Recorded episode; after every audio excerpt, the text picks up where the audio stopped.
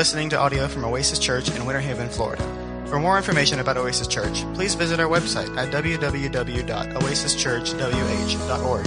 And thanks so much for listening.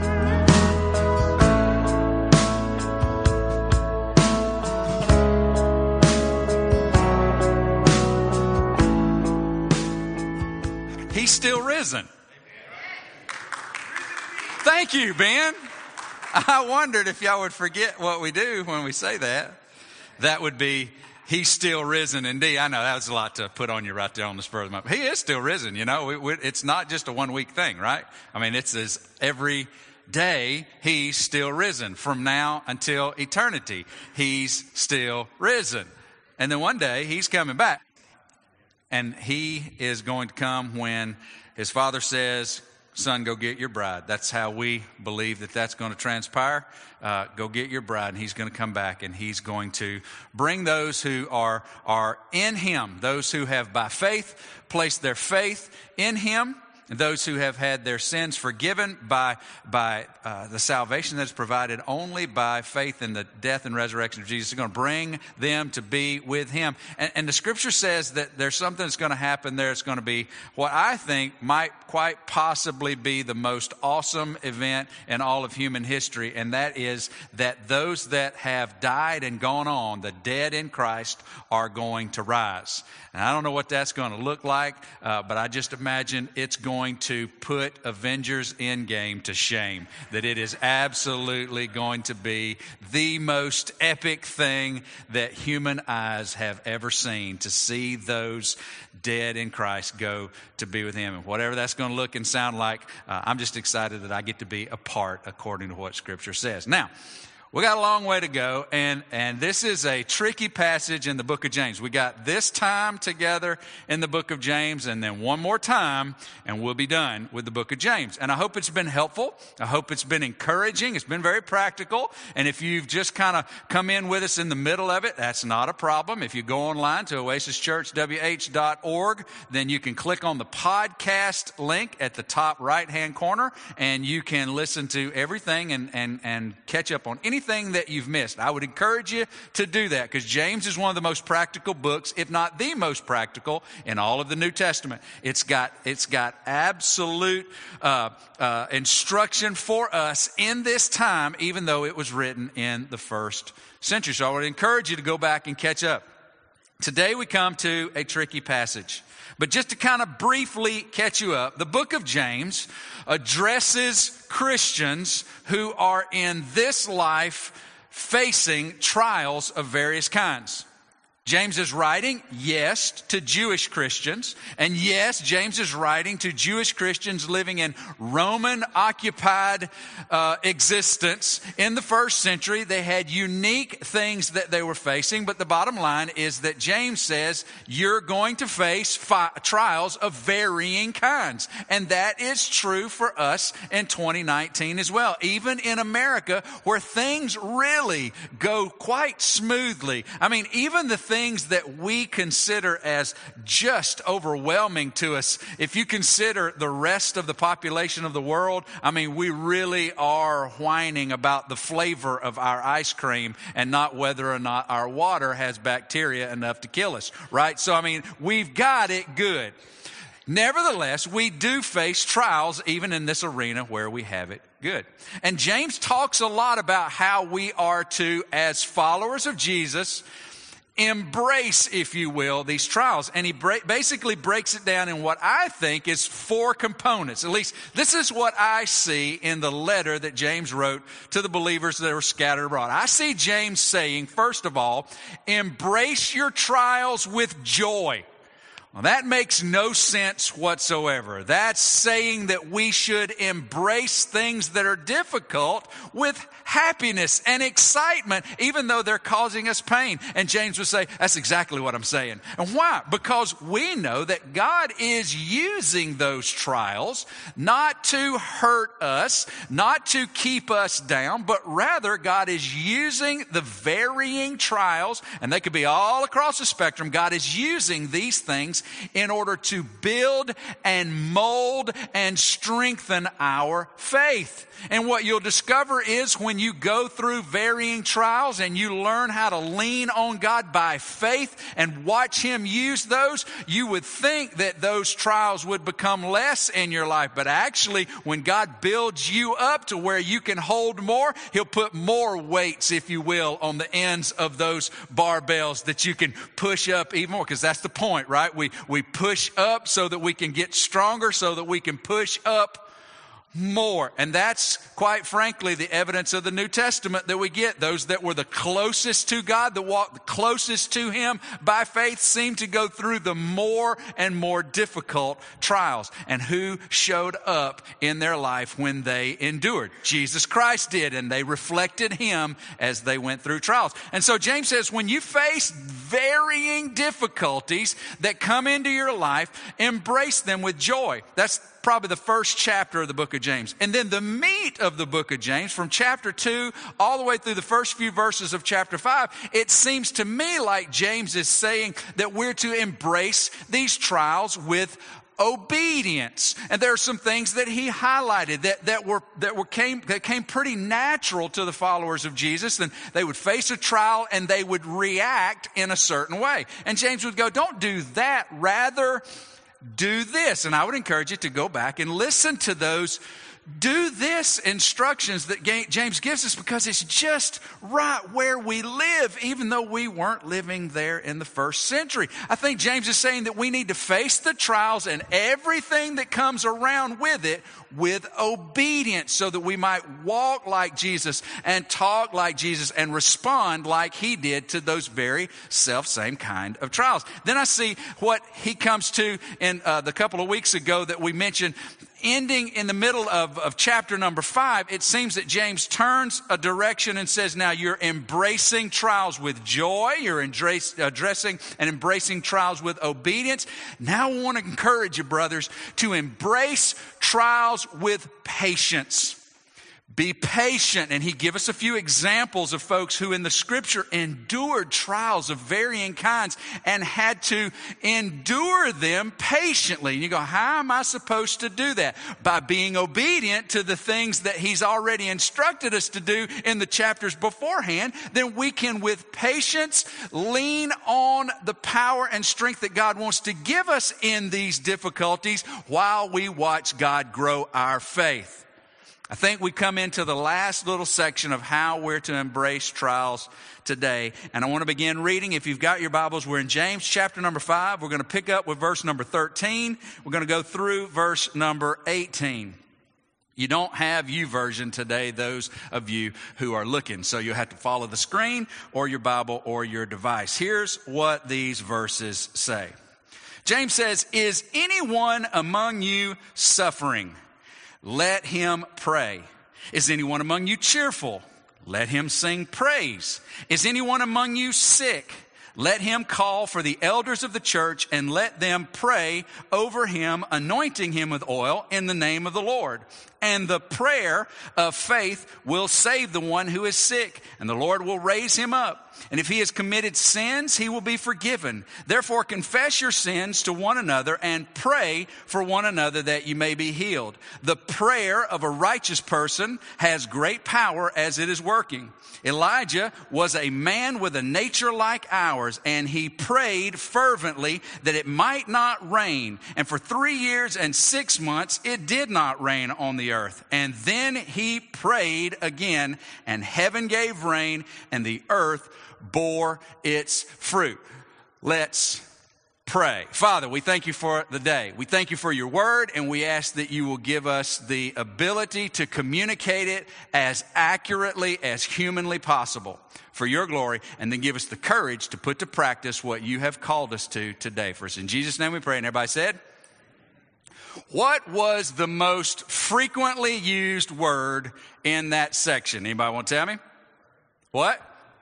Prayer. Pray. So, from the get go, from the start of this little look at this section, what do you think that the point of this section is? Prayer.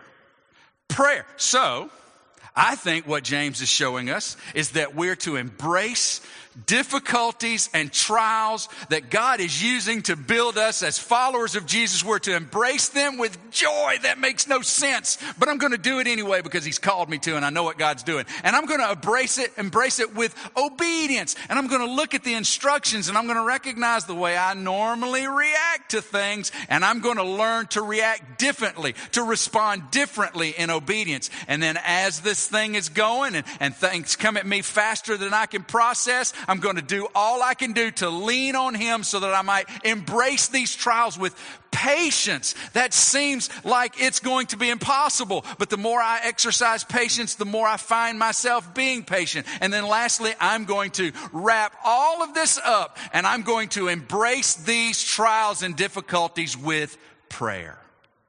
Now, we've been going through this book since February the first week. So we've just really just, it's, it's kind of like we've gone through the book with a walker, right? I mean, we've just kind of been slowly going through it and we've been parking at different times and highlighting.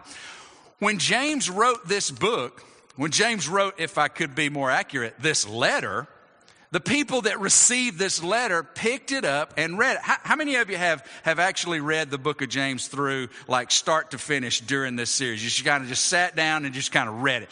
You can read the whole letter of James in like less than five minutes if you're a, if you're an average to, to fast reader. So when we come to it today and we think that we're finally getting to prayer and we've been, look, these folks read this letter and they heard the words that James was communicating. And you know how that in a letter, when you're writing to someone and, and you really want to make the, the thing impactful, you put it at the very beginning or you put it at the very end. You want it to be the first thing you see or you want to be the last thing you see. So I think what James is doing is he's telling them up front, look, you're in the middle of it and I get it and it's uncomfortable, but you got to see this thing with joy and it's not going to make sense, but if you'll just trust me, then you'll see God moving. And then the last thing I want you to see is that everything in between is going to have to be enveloped in prayer because if you try to do this apart from an intimate relationship with your Lord, you're never going to see it possible. Prayer, I think, is here at the end because it's the, it's the, the last smack that we get that wraps it all together. And you know what? Prayer is probably the single most neglected thing in the lives of followers of Jesus in this era, especially in our culture. You know why?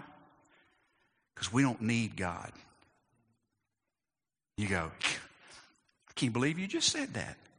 They're recording this, and you just, oh, I know we need God. You know we need God.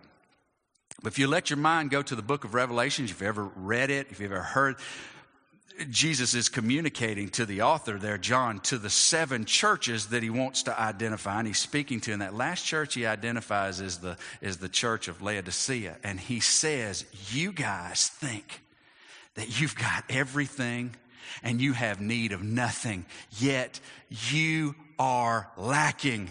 You're hungry and you're naked and you don't even know it. Church, that's us. We're lacking. We're floundering. We're fumbling and bumbling. And you know why? Because the single most neglected aspect in the life of the church today is prayer. So we're going to talk about this section and probably when we read through it, you heard some things that caused you to go, Ooh, that's interesting. I've heard that before. And we're going to do our best to try to highlight all we can. Here's, here's what I want to promise you.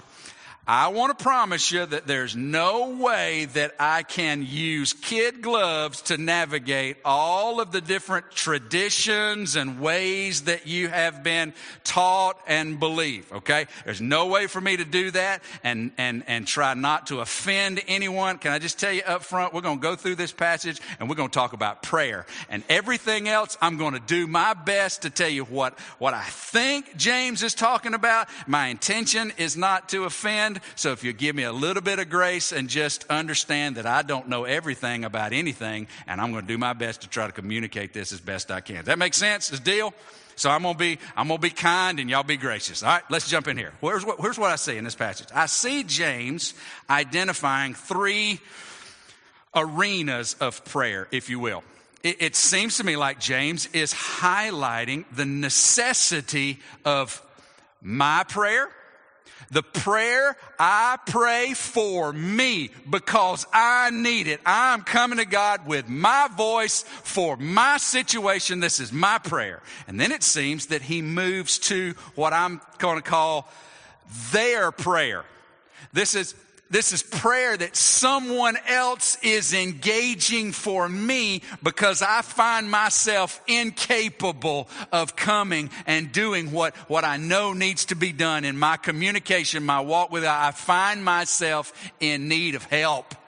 So it's their prayer. And then lastly, I see James talking about our prayer. It's what we're all committing and intentionally doing together for the benefit of all of us so that we might all accomplish everything that God has teach, uh, is teaching us through this book. So my prayer, their prayer, our prayer. First, verse number 13. This is my prayer. Rain or shine. Look what the verse says. Verse 13 is anyone among you suffering?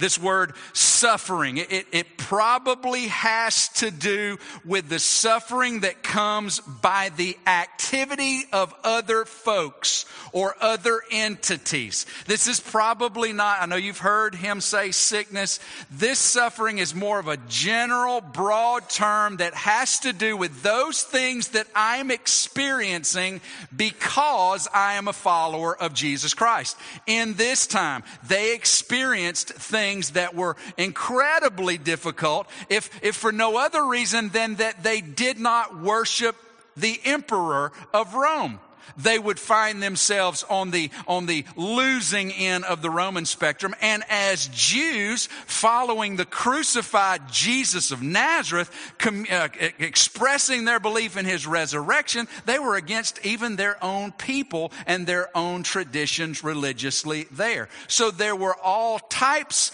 of trials and suffering that they would experience. Let's don't think about these sufferings necessarily as the tire that went flat at work. Now, it could be that that is a trial of various kind, but let's please don't look at suffering to be the sunburn we got spending the weekend at the beach that hurts so bad on Monday morning. I know that is suffering and God can use it, but let's please don't put that in this passage because I think James is talking about if you're suffering for your faith. You know what you need to do? You need to pray. And you go, what a cliche. What's, what's that's what I always say. We just need to pray more. We just need to pray. I'll be praying for, and I know it becomes normal and routine. You know why? Because we don't really need God and we've not learned how to fervently pray because we need Him. But we do. Because we've been in times when we didn't know what else to do but pray. God says, rain or shine, pray. What's our most common response to suffering? Complaint, grumbling, blame, retaliation, and to quit. That's what our typical response is to suffering. And what does God say do? Look, when you're hurting, that's when you need to turn to me. That's when you need to turn around and say, Father, this hurts. We know about the rain now. Because when it rains is when we are most likely to pray. Here's what we don't really get Is anyone, verse 13, cheerful? When it's shining, when it's shining, we tend to be joyous and go on with our day, making our path and doing what we do when it's shining. Because we're excited that we're not suffering. James, through the inspiration of the Holy Spirit, because God wants us to realize this is yes, when it's raining, when we're hurting, especially when we're suffering because we've put the things in between this and embracing it with joy to work and we're beginning to experience the ramifications of what it's like to follow Jesus. Yes, we are to pray in those times. And when we're not suffering, which is about 99.9% of the time for us in America, America as Christians, you know what we need to be doing? We need to be praying. What does he say? He says, let him praise. You realize that praise and prayer are the same thing? It's just the context of what you're saying to God. You know, I had to come to the realization that I spend very little time actually measurably praising the Lord.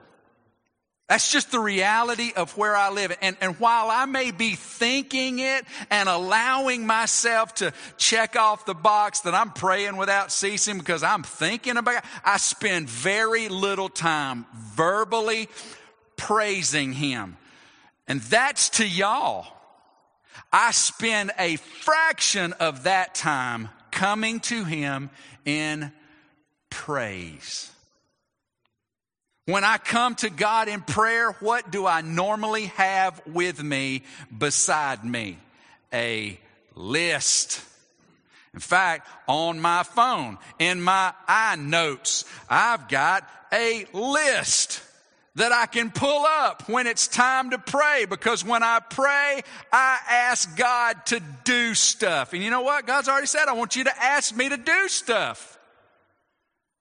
But when stuff is good, meaning you're not suffering. What I want to hear is your praise. How many times have we ever spent time with God just telling Him what we think about Him? Just talking to Him about how good He is. You go, well, I'm not going to say anything He's never heard before. I get it. Does that mean you don't want to hear your spouse say it? Does that mean you don't want to hear your kids say it? If you, if I don't know how many of you are this way, but I'm a I'm a words of affirmation person. That's that's what I am. That's how I like it. I don't care if I've heard it before. I like to hear it again. Right? You like that? Some of you. God wants he he not in a sinful way. He it's no, it's not coveting. He he earnestly desires the praises of his people because he loves us and we want, he wants us to love him in that way. Where are you at today, church? Rain or shine? Maybe it's rain for you. Maybe it's rain. And maybe it's raining like it's never rained before. What are you to do? Pray. Call on the one who knows you and knows the situation and knows how he's using the situation to make you look more like Jesus. Pray. But, church, if it's going good, and let's just be honest, we all had a pretty good morning. And we're sitting in air conditioning that, that probably a larger number of the population wish it wasn't on so much right now. Let's praise. And let's work praise into our life. 1 Peter 5 7. Cast all your cares on him. Why? Because he cares for you when it's hurting. Hebrews 4 16. Let us then with confidence draw near to the throne of grace that we may receive what? Mercy and find grace in the time of need when it's hurting. Go to Him. Rain or shine. Here's a, here's a beware though. Beware of the trap of expecting God to do for you what you want Him to do, how you want Him to do it. Beware of that when you pray. And really don't let that infiltrate the next section. So, we're leaving easy waters. We just we just came across the lake and that was easy. Now we're about to jump in the river. Okay, so let's get in the boat, let's get in the raft, put on our, our life preserver so that if we fall out of the, of the boat into the river, we'll float and not sink. Not my prayer, their prayer. Here's what he says, verse number 14 and 15. Is anyone among you sick? Let him call for the elders of the church. Let them pray over him, anointing him with oil in the name of the Lord. And the prayer of faith will save the one who is sick, and the Lord will raise him up. And if he has committed sins, he will be forgiven. My prayer is rain or shine but most often it's shine and we got to get our praise lips going. But now we're talking about their prayer. Why their prayer? Because there are times when I just can't. Isn't that, a, isn't that a meme statement right now? You see that on social media, all these pictures, these folks laid out, and, and the meme goes, I, because I just can't. And we've been there when we just can't. What makes this passage tricky is language and context. You go, well, is there anything else involved in this passage? No, because you got to have language for us to read it, and there's got to be context for us to understand it, and both of them are a little confusing. The language that James uses kind of run sideways to the context of this passage. So I'm going to do my best to try to wade through this together, if you will. Sick. Is anyone among you sick? James uses a word here that is split right down the middle. Half of the time in the New Testament, it is used to describe someone who is physically ill. But this is not a physical illness like a cold or a virus or something of that nature. This is typically used when it's talking about an illness as a debilitating illness. Something that has come on me that has taken away my ability to do what I was doing before. That's how it's used half of the time in the New Testament. And most of those times are used in the Gospels. In the epistles, however, and most of these are used by Paul, in the epistles, this word is used to describe weakness. So this is someone who during or because of certain things in their life have become weak and the notion is that of spiritual weakness. Now, in 1 Thessalonians chapter number 5, verse number 14, Paul mentions to the brothers who are serving in leadership, he says, We urge you, brothers, admonish the idle, encourage the faint hearted, help the weak, be patient with them all. Now, that is in a nutshell the care aspect of pastoral ministry. That's what he's saying. I want you, as brothers, as leaders, admonish the idle. Are you sitting on the fringes? Listen, what God has called me to do is if I see you sitting out there on the fringes with just your feet in and you're just kind of one foot in, one foot out, I'm supposed to come along and admonish you. You know what, you know what a, a cowboy does to admonish a steer to get back into the uh, flow? He's got one of them little buzz sticks and he comes alongside and he pokes that thing in the butt of that cow and they get zapped. But you know what they do? They get going. So I've ordered on Amazon a buzz stick. No, I'm just kidding. Wouldn't that be fun though? Oh, yeah. Anyway, well, fun for me. So admonish. This is what you do. Admonish them, encourage them, help them because they've fallen into a state of weakness. What some interpreters of this text want to do is take James to mean that this is totally talking about those who are physically sick. Others, however, want to say what James is talking about here is those that are spiritually weak. And can I tell you where I landed? Right here, because you can't land without feeling tension on either one of these. But I think if we just keep in mind what's the point here?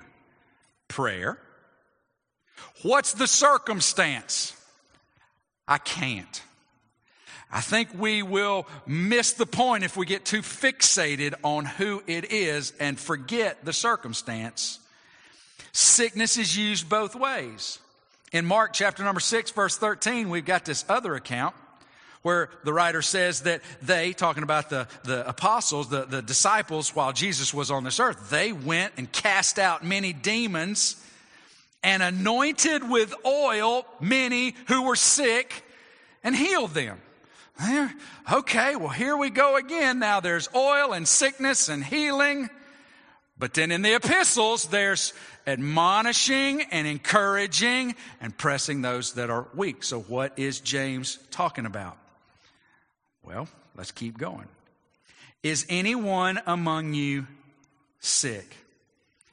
Either way, the person is in a place where their ability to exercise my prayer, because I recognize I need it, that person is in a place where they just can't. Maybe they're in a place physically where they just they just can't do it. They don't have the strength and they need someone to come alongside them. Maybe they're so steeped in their in, in the results of their of their not walking tightly with God that they're just so spiritually weak. They're just like, I don't even know how to pray anymore. I don't even know what to say. I just can't. Well, what are you supposed to do? You're supposed to call for the elders of the church. The leadership, those that are responsible for leading. Now, in our church, we have elders and trustees and we have ministry leaders. Don't get, Mike and I, Mike Moore and I are, are designated as, as technically elders. Don't get caught up in the, in the semantics of that word.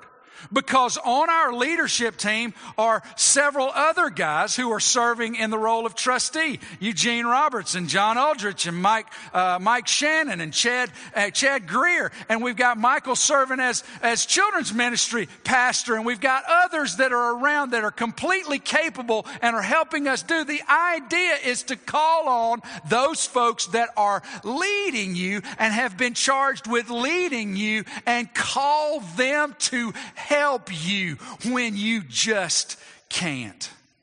Now, I got to be honest with you. This is a, a tough area. When it talks about pastoral care, can I just tell you something up front? This is hard for me. When it comes to sickness, and when it comes to knowing when to go see and how long to stay, and do I go to the hospital with this one who's going to be laying there naked in a gown and not really want me there, but probably there. Knowing how to do all of that is not my strength. And I'm going to keep moving before some of y'all go, amen. So, it's not, that's just not a strength of mine, but it is something that I want to be able to do. This is something that's not my responsibility. This is not me recognizing that you're sick and coming to pray over you. This is you realizing that you just can't, but you need, and it's your call. This is something that I might not even be able to know. I might not be able to know that physically you're just in a place where you just don't feel like you can because you can't get beyond this physical thing. Or spiritually, I might know, know that you're out there floundering, just wishing somebody. And this is where James goes, you got to pick up that phone or you got to get on that text, or you got to shoot out that email that says, Pastor Kevin, could you and some of the men please come pray for me? Because I need something from God and I just can't. And I need you. He says that we are to come and to pray over him or her, anointing them with oil. What is this oil? I'll tell you what it's not. It's not a magic potion. There's nothing supernatural about that oil or any oil that they had in this time. it is true that oil was used as a medicinal rub. My mama's got some stuff at, at the house, and it's in this jar, and it's called red oil. You know why? Because it is red in color and it is oil. And I'm telling you, I don't know what's in that stuff, but if you get a cut, you get a burn, you get something, she's going to say, well, let me go get the red oil. I'm telling you folks, that stuff works. She rubs that in, it stops hurting. Now, it doesn't supernaturally close up, but it sure does help. My great aunt, when I used to get sunburns, we'd go to the lake lake and I'd complain and I'd be walking around like this because it just hurt to move my back. You know what she'd do? She'd go get Listerine. Listen to me. She'd get Listerine and put it in her hands and she would rub that list. And you know what it would do? It would suck that heat out. I'd be like, whoo, Janelle, that is good. And she'd rub that stuff on as a, as a soothing ointment. I think what James is talking about is when that person, is, and we could go in a dozen other directions, we don't have time. I think what James is saying is, is when we come to pray for you, that we need to bring any comforting elements that we might have, so that we might be a blessing to the one who is hurting. Not just come in with pomp and circumstance, coming in to bring the spirituality to your home. That's not what we're supposed to do. I think we're supposed to come with soothing elements. And in this time, that was very common for them to anoint. Now, this word anoint, it actually means to rub on, to rub in. There's another word that could be used used if we were talking about a, a, a, a, setting apart, like when they would, when they would anoint someone to a role or a, a service in particular. There's another word that would be used. This one just means to rub in. I think what James is coming in is come in with tools of comfort. Maybe that's a gallon of sweet tea and a chicken casserole in our context. I'm not saying that we replace that with the text. I'm just saying I think what James is saying is in your time, the comforting elements was the oil. And you know what? If you just can't, and you call me to bring some folks to pray with you, and you say, Pastor Kevin, will you bring and anoint me with oil? I absolutely will do that. You just got to tell me whether you want essential or olive or vegetable or 10W30. You got to tell me what you want. That was incredibly insensitive, wasn't it? But it was funny. Seriously. You got to, if that, look, if that ministers to you, you better believe we'll bring, and we'll take and we'll hold your hand We'll rub that in, we'll rub it on your forehead, and you know what we'll do? We'll pray. Because if that, if that element will help you, if that element will remind you that God is present with you, even when you can't, you better believe we'll bring it. Because that's our role. Because this is a trial that you're overwhelmed by. Physically, maybe. Spiritually, yeah, maybe. Either way, you need help. And we're on our way. We're going to do what? We're going to pray. We're going to anoint in the name of the Lord. You know why? Because that's the only one who brings relief. That's the only one who can bring you out of the I just can't into, oh yes, I have you.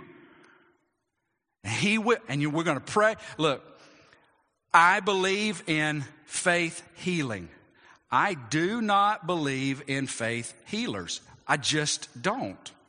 Now, that doesn't mean that, that folks haven't been healed, and that doesn't mean that, that God cannot do whatever in the world that God wants to do. I just don't think this passage right here is talking about those who have been given a gift to heal.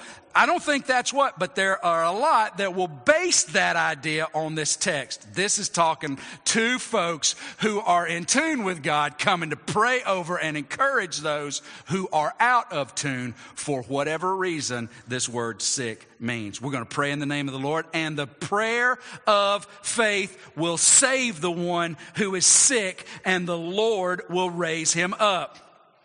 The prayer of faith. Again, I don't think that this falls into the you come forward and if you have the faith that God will heal you in this service during this time, I just simply don't find that there. Not only that, that has a notion of putting God on the hook to do what you said to do. And I just got to tell you, I get real uncomfortable with that kind of thing because God never promised to do anything that I tell him to do. And God also never promised to do what I want him to do, regardless of how much faith I might have that he should. But here's what I do believe I do believe that when we come together and our faith and encouragement connects with your beginning to rebirth faith because you just can't, but now we're here and we're circled around and we're bringing encouragement and we're bringing faith and we're bringing a, a notion that God can. And all of a sudden you're beginning to say, well, you know what? Now I believe we can. Let's pray. And we begin to pray in the name of the Lord. And what are we doing when we're praying in the name of the Lord? We're saying, God, you know what to do. You know what is best. You know why this trial is affecting this one. Now we want you to do what you intend to do in this person through this trial by your grace and for your glory. Now, God, we want you to heal them. We believe you can. We believe you can take away what the doctors say will never go away. God, we believe you can restore. You can raise up. God, you can do miraculous things because your son did it time and time and time again. But at the end of the day, Lord, you know what's best. We're not telling you what to do. We're just saying we believe you can. And you know what God says He'll do? He will raise them up. Now, follow me. Follow this logic. If this passage is talking about physical healing only, we've just put God on a pretty big hook that says if we come and we pray and we pour out our hearts that he's got to raise them up or our faith is deficient. That bothers me a bit, but if we come to the one who may be physically sick, but spiritually have become weak, and we pray, and they pray, and we believe and they believe, you know what I believe God will always do is raise the heart of the one who just can't, even if he doesn't change the circumstances that got him there. That's what I think. So I'm not saying it couldn't be sickness. I'm just saying I think this context leads us to believe that God is raising the heart of the one because guess what now they're all of a sudden capable of doing in their suffering? Pray. Make sense? That's kind of where I'm landing. The prayer of faith will raise them up. It'll rescue, it'll save, it'll restore the one who is overwhelmed. Now, lack of faith, we've already learned in this book, lack of faith will limit God doing what God will do. Let's just, for instance, James chapter number one, verses six and seven. When, when, when James says, if you lack wisdom in your trial, just ask God. God wants to give you a big heaping portion of wisdom if you'll ask, but ask in faith without doubting. The one who doubts is like a wave of the sea that's driven and tossed by the wind. That person must not suppose that he'll receive anything from the Lord. So when we come in prayer and faith, we got to come without doubting. If we don't think God's going to, look, I'm, I just can't, I just, you know, I appreciate y'all coming and praying and I'm counting on y'all to raise me up. No.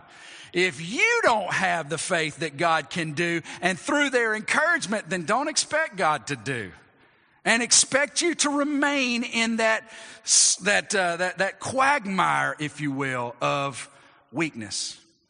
James also says in four, uh, chapter 4, verse 2, you don't have. Why? Because you don't ask. That's the latter part of verse 2. And you ask and don't receive because you ask wrongly to spend it on your passions. So there is this idea of faith connected to God doing what He's willing to do if we'll simply trust Him and submit to Him. Mark chapter 6, verse 5 said that even in Jesus' hometown, He could do no mighty work there except that He laid the hands on a few sick people and healed them. And the verse to follow that I don't have on the, on the thing is because they didn't believe. The reason he couldn't do those things in his hometown was because they didn't believe. Did that mean God couldn't do it? That mean Jesus couldn't bring about those works? No. It meant they didn't believe he could, and so therefore he didn't. When are we to pray? Rain or shine. I need to be praying. I need to be praising. But when I can't, when I'm at a place that I just can't, I need to pick up that phone and I need to call those that are called to lead me and ask them to please come encourage me and bring me to a place where I remember what God has said to me and for me. And then he says, and if he or she committed sins, he or she will be forgiven. Whoa, whoa, what, what about sins? Well, let's think about this. Not all sickness and weakness is the result of personal sins, yet every sickness and weakness is the result of sin in general. The disciples asked Jesus when he was coming to heal a blind man, they said, Jesus, this man blind because of his sin or his mom's sin or his dad's sin? Jesus said, This man's not blind because of sin. This man was born blind so that the folks around here might see me give sight to him who is blind, because then they'll remember in the Old Testament that Messiah was going to be able to give sight to the blind. So it's unfortunate that he's been blind his whole life, but he's about to get sight, and everybody who ever reads the scripture is going to hear about that. So it's for God's glory, not about sin at the same time. Paul in 1 Corinthians, when the church was getting together and having a big party with communion and stuffing their face with the elements and drinking up all the wine before everybody could get there, Paul goes, You know, you probably ought not be doing that because you're doing it and a bunch of y'all are sick and some of y'all are dead because of your wickedness. And that ought to cause us to go, okay, so while not all sickness is related to my sin, my sin can certainly bring about my sickness. And James says here, when we're praying for you because you can't, and you recognize you can't because you did or you didn't, when you come before Him in faith, believing, He'll not only raise you up, He'll forgive that sin, like Peter who had blown it, and yet Jesus invited him right back in to his gang after the resurrection. This caused me to think about that in Mark.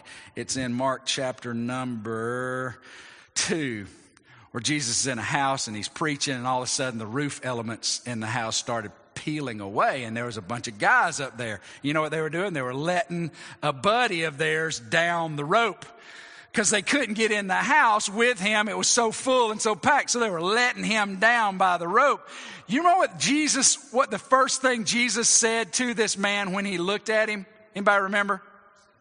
That's exactly what he said. He said, Your sins are forgiven you.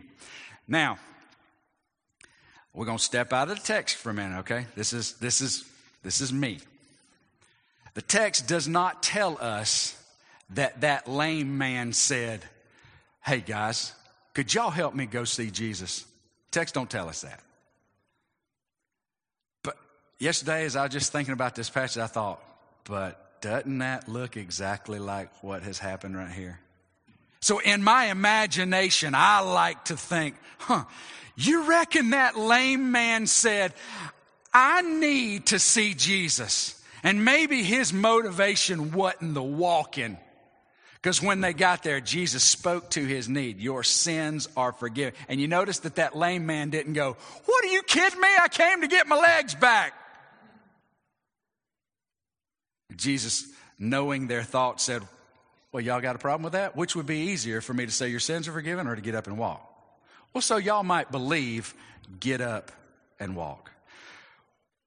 What God the Son was most intent about in his life was not his ability to walk and run, it was the condition of his heart. Now, look, God does not want you to hurt. God does not want you to suffer. God does not want you to be incapable of doing what you want to do. But here's what God knows about all of our, our temporal circumstances. It's that they are temporary.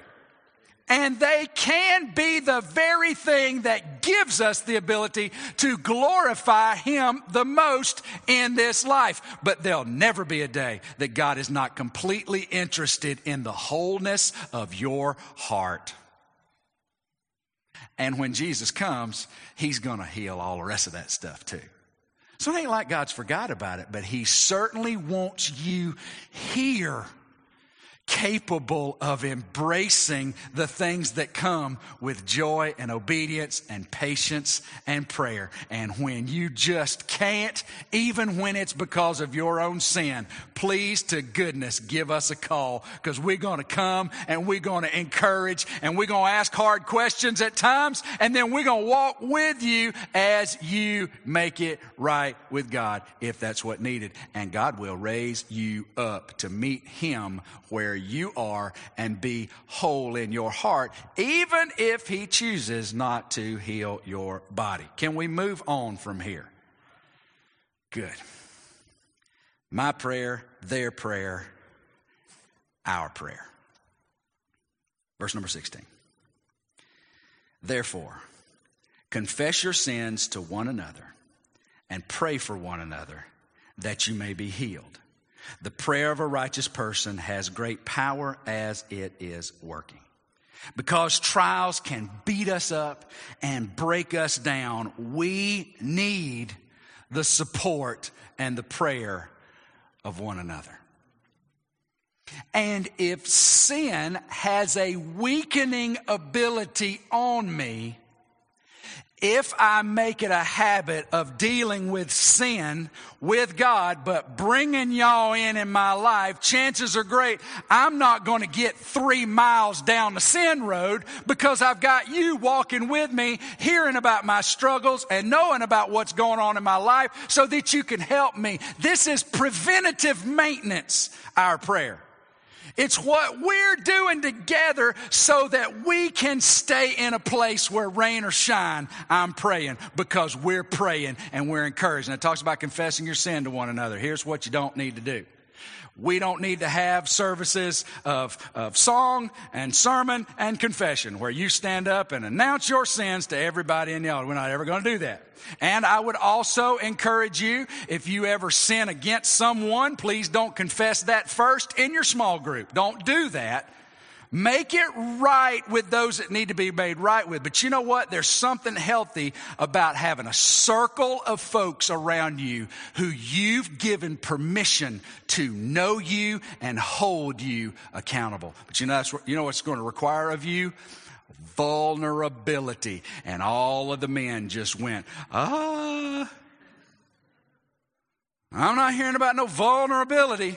Well, you know what you'll end up doing? Walking farther down the road of sin than you need to walk and experiencing the weakness that God never wanted you to experience and having to pick up that phone more often than you would prefer.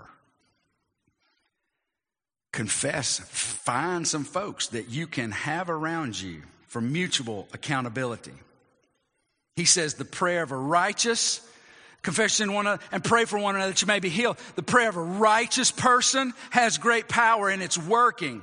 That righteous person is somebody who knows God by faith in Jesus and are walking with Him. So many folks come to me and say, Pastor Kevin, I just need you to pray for me. Most of the time, what they're saying is, Pastor Kevin, because pastor comes before your first name, we figure you probably have a uh, more standard hotline with God than we do. So if you'll pray for me, then I know it'll happen. Wrong, wrong, wrong, wrong, wrong. I'm just like you. We do need to pray for one another. The righteous person is someone who's following Jesus, and you can see it. And, and those are the kind of people you need to have around you. You know why? Because you need them to spur you on. You need them to draw you into that. You need them to hold you accountable, and they need you to be in their life as well. And you know what it says here? When you pray as a follower of Christ, following Christ, there is power there. How much power have we left on the table because we simply failed to pray? And he gives an example here, and we'll say this in closing. Chapter, uh, verse number 17 and 18. Elijah was a man with a nature like ours. Elijah was one of the most popular prophets in Israel. He did the, the, the miracles and he did the sign that, that everybody just thought was awesome. Elijah was very, very popular. And James goes, You know what? Elijah was just like you. Elijah had the same struggles and problems. He had the same temptations. Elijah had the same stuff going in his life that you got going in yours. But you know what happened in Elijah's life? He prayed and the rain stopped. Well, First Kings doesn't tell us that he prayed and the rain stopped, but apparently he did. It does tell us, though, that when the rain had been away for a period of time, that Elijah prayed and God brought the rain back. It also says in book First Kings that, that when Elijah prayed over a dead child, he was raised from the dead. The Bible also says that when Elijah prayed on a mountaintop called Carmel against some prophets of Baal, that God rained down fire on a soaking wet altar and sucked it all up right in front of everybody because Elijah was so powerful. Wrong. Because Elijah prayed. Now, follower of Jesus, you're going to face trials of varying kinds. Embrace those things with joy. Make sure you're being obedient. It's going to take patience. It's got to be on the back of prayer. Yours, theirs, ours. How do we apply this? Well, when you're in the middle of it, pray. Embrace God as He is active in building your faith. When you're in the middle of it, pray. When it's smooth sailing, pray. Enjoy the good times with Him because of Him and tell Him you realize it. When it's smooth sailing, pray. When you're physically or spiritually overwhelmed, call them. Who? Your leaders. Call them to pray. Seek, trust, and submit to the God who will restore you and who is able to heal you if it's His will. Fourth one is the most difficult, but it's the thing I think we need the most. Take intentional measures. If you're hearing this, you need to take intentional. That means you need to do something like this. Establish your prayer circle. Who, don't say my church, don't say my spouse, don't say my wife and my kids. Nah, you need other folks around you who realize they're just like you and you're just like them. Establish your prayer circle, then be vulnerable and accountable. Pray into them as they pray into you. Why? Preventative maintenance so that we might be capable of rain or shine, continuing to pray. And then lastly, it's three words, and they're all the same pray, pray, pray. Church, we got a lot of work to do because we don't, don't, don't. But we can start brand new today. Brand new today, we can decide there's a power I've been missing, and it's because I ain't been activating the opportunity to pray. Let's stand together.